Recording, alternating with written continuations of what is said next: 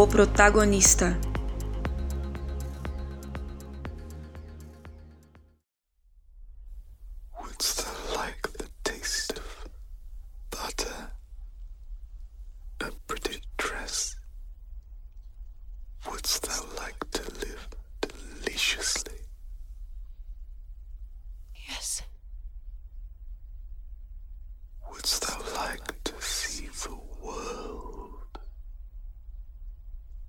Will you from me? Dost thou see a book before thee? Nova Inglaterra, século dezessete. Um homem e sua família estão diante de um júri e sua comunidade. Ele blasfema a Nova Terra e seus líderes. Ao que parece, a comunidade não é ortodoxa o suficiente para ele. A sentença é dada. Eles são expulsos da colônia. Tudo indica que por heresia. Ele e sua arrogância dão as costas para todos de cabeça erguida. Thomasin, a primogênita da família, aparenta hesitação em ter de ir embora. Provavelmente, o medo da obrigatoriedade em desbravar o desconhecido novamente. Mas, agora, sem comunidade alguma em volta para se apoiar. O novo lar. Os arredores de uma grande e densa floresta. A família se ajoelha e agradece. A trilha sonora avisa. Ali, prece alguma vai ser eficiente. Algo hostil os aguarda.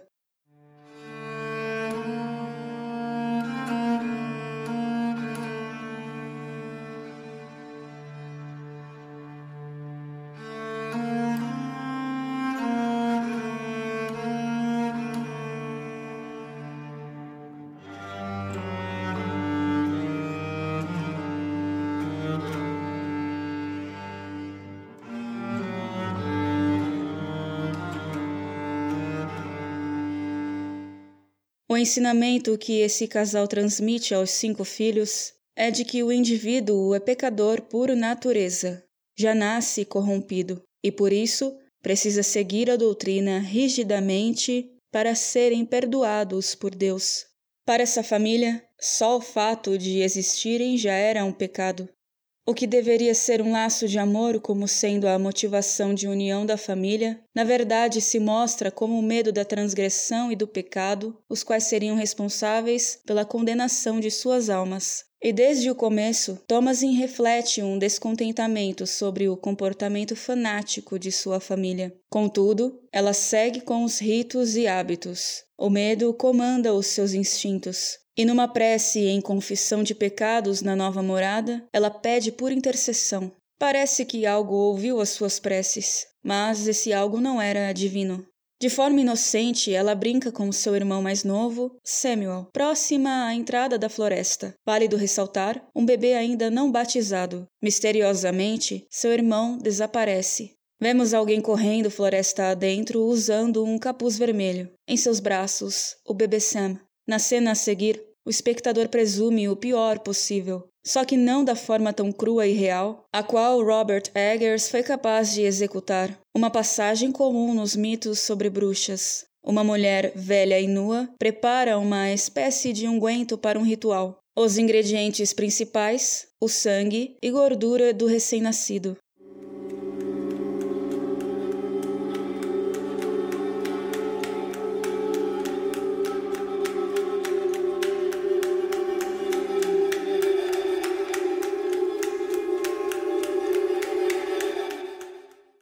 O episódio do sumiço do filho mais novo inicia o complô que se instaura na família contra Thomasin. Quase uma semana se passa. Na morada, Thomasin faz as tarefas cotidianas, enquanto a mãe chora e reza ininterruptamente pela alma do bebê. Caleb, o irmão do meio, ajuda o pai a prover algum alimento na floresta nunca antes explorada por eles, já que a plantação de milho não vingou. O garoto expressa o seu temor pela alma do irmão e pela própria. Seu medo em ser condenado por Deus consegue ultrapassar a sua fé nele. E o pai segue sendo um homem presunçoso, mas que não consegue fazer nada que dê resultados, nem mesmo plantar uma colheita fértil ou caçar, como podemos concluir na cena a seguir. O cão da família encontra uma lebre pelo caminho. Ela encara Caleb e o pai. Um tom soturno toma conta da cena. O pai faz o disparo com a arma, o tiro sai pela culatra, a lebre foge. Eles fazem o seu retorno de mãos vazias. Nos arredores da casa, os gêmeos brincam com o bode Black Philip enquanto entoam uma sinistra canção sobre ele. Black Philip, Black Philip, hog is out his head. Black Philip, Black Philip, tonight the queen is wed. Jonas, hear the bench, post run. Jonas, Mercy, come hither. Jonas, Mercy! As crianças construíram uma ligação com o animal de áurea soturna e a todo tempo fazem questão de citá-lo e contar as conversas que eles dizem manter com o bode, além de vilanizar Thomasin com frequência. A protagonista vai cada vez mais sendo posta à margem do convívio familiar e só encontra algum tipo de carinho com seu irmão Caleb. Porém, o jovem já não se sente tão confortável perto da irmã. Com sua puberdade aflorando, ele sente a inquietação do desejo carnal crescendo dentro de si na presença de Thomasin. Ela é constantemente punida pelo simples fato de estar se tornando mulher. Robert Eggers ilustra para o espectador o tema da culpa, usada como ferramenta social, mais especificamente para controlar a mulher no século dezessete. Numa noite, a mãe das crianças expressa sua vontade de se livrar da filha e faz planos de entregá-la a outra família. Tudo por sua vaidade se sentir ameaçada na presença da garota e a culpá-la por tudo que a desagrada, até o sumiço de uma taça de prata que fora lhe deixada de herança, um item que foi roubado pelo pai e vendido às escondidas para comprar a arma de caça. Um homem cheio de orgulho e que por isso camufla seus erros na mentira, que é inapto à caça e a providenciar sustento para a família. Além de uma mãe consumida pela amargura e descrença, há tudo ao seu redor, depois da expulsão da comunidade e sumiço do filho. Até o próprio bebê é culpado por não ser batizado, e assim, tendo sua alma condenada ao inferno, de acordo com ela. De madrugada, perto do alvorecer, Caleb decide ir caçar sozinho, disposto a manter a sua irmã com a família, sem ela ser considerada um peso para a sobrevivência deles. Thomasin decide ir junto para cuidar do irmão. Na floresta, a lebre misteriosa, que já havia aparecido para Thomasin no curral, atravessa o caminho dos irmãos novamente.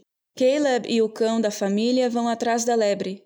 O cavalo, estressado pela presença do animal sombrio, abandona Thomasin e foge. O garoto se perde e começa a rezar. O tempo vai passando e a família fica apreensiva com o desaparecimento. A noite vem chegando na floresta. Thomasin acorda sozinha e corre para casa. Caleb encontra o cachorro morrendo com o ventre dilacerado. Por entre o mar de árvores, ele avista a lebre mais uma vez. Ela parece guiá-lo para algum lugar. A casa da bruxa aparece. Um momento que é pura alusão ao conto de João e Maria. Mas, novamente, surpreendendo o espectador, o diretor usa o desejo inflamado da puberdade do menino para corrompê-lo, trazendo não uma bruxa velha e decrépita como a do início, mas sim uma jovem voluptuosa e lasciva que encanta o garoto.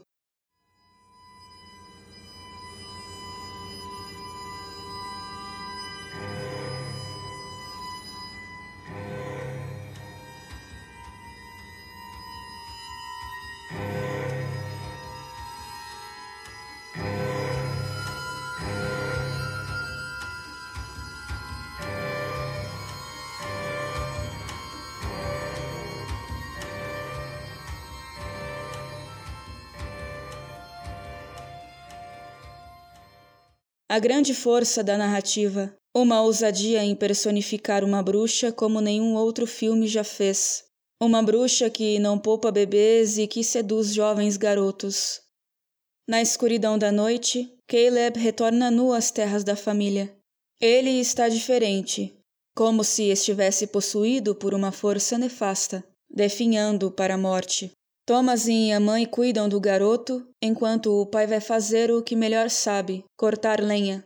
De manhã, enquanto faz a ordenha, a protagonista é atormentada pelas crianças mais uma vez. Elas dizem que Black Philip a aponta como a causa de todo o mal na família. Ela tenta mostrar o seu afeto com palavras de carinho para as crianças. Entretanto, no momento que não obtém sucesso e só o desprezo dos gêmeos, sangue escorre pela ordenha da cabra ao invés do leite. Quando o pai decide levar a família de volta para a civilização em busca de ajuda e a mãe confessa sua falta de fé, Caleb começa a delirar em seu leito. A seguir, vomita uma maçã podre. Desesperados, eles se juntam para rezar. E enquanto Caleb entoa frases medonhas, as crianças se debatem no chão sem conseguir proclamar as preces, apenas repetindo as palavras do irmão como presos em um transe. O garoto aparentemente tem um orgasmo, cedendo ao prazer e à luxúria, enquanto dizia entregar a sua alma a Deus, como se a entidade o fizesse se profanar na hora de sua morte, sucumbido aos prazeres da carne. Simbolicamente, podemos supor que ele teve relações com a bruxa, perdendo assim a sua conexão com o divino. Aqui, a percepção do pecado surge a partir da autodepreciação dos instintos naturais do ser humano. Em contraposição, a bruxaria prega a aceitação da natureza humana e, portanto, da aceitação da sexualidade. Nesse momento, a família como unidade já não existe mais. O roteiro não trata seus personagens como vítimas das circunstâncias, mas como agentes da culpa e acusatória. Muitos acontecimentos são decorrentes do erro de algum personagem. É o pecado e a punição como causa e efeito. Ali, ninguém quer assumir a culpa por nada e somente acusar o outro. Oh, you not believe me? I saw the serpent in my son. You stop their pride. They lie. I saw it. Caleb disappeared with thee. I love Caleb. Yeah, and who then found him? Pale as death, naked as sin and witched. Thomasin, listen to me.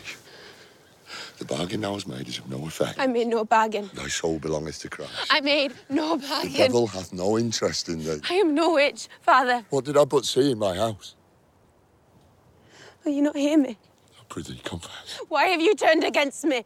Christ can unwitch us if you will but speak truth to me. Tão assustador quanto os eventos sobrenaturais do filme, são os indivíduos daquela família se corroendo pelo medo religioso.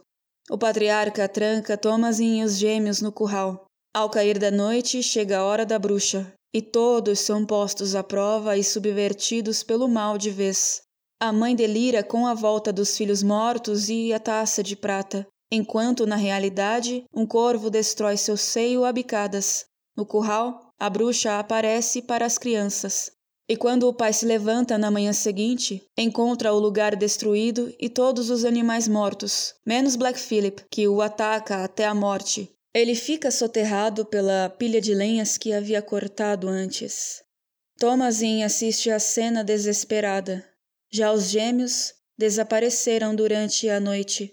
A mãe, dominada pela insanidade, ataca a filha, que numa tentativa de se defender, acaba matando a mulher, a única sobrevivente. A garota que mais se mostrava benevolente, mesmo sendo a mais oprimida. Foi a única naquele núcleo familiar que expressou carinho por seus entes queridos, e que também disse um eu te amo em toda a história. Desolada, num ato de desespero, ela tenta se comunicar com Black Philip. A garota, vendo que aquilo era loucura e prestes a desistir, ouve o bode responder a ela. Alguns contos de bruxa dizem que num ritual para transformar-se em uma, é preciso, em primeiro lugar, noite de lua cheia.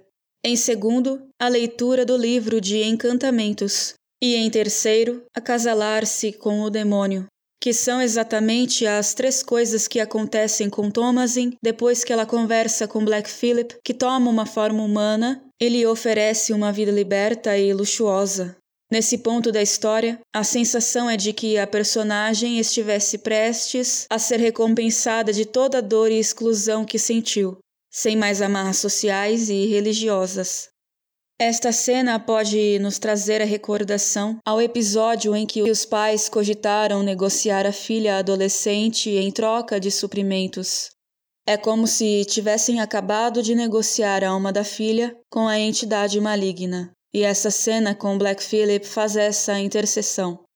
Aí, depois do ato, o bode leva a garota para a floresta, e eles chegam ao que se assemelha a um sabá de bruxas, com mulheres nuas em volta de uma fogueira, o que pode remeter à ascensão de Thomasin e também ao sacrifício dos gêmeos. No final, a negação da culpa é a chave para a liberdade de Thomasin.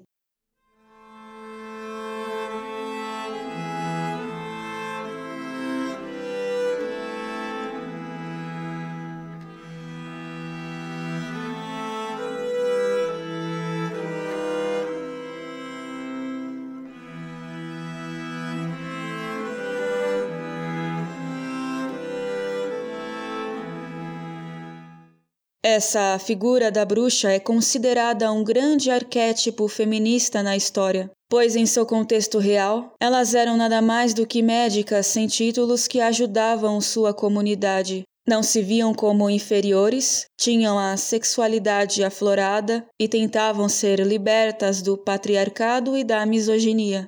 Em conclusão, ao tornar os fiéis limitados, devido às várias regras de conduta, comportamento e moral, esse fanatismo distorcido traz como consequência a impotência do ser humano perante a onipotente força maligna.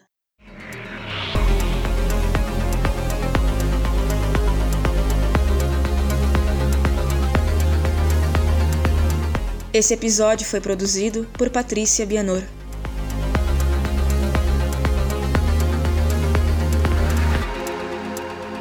O protagonista.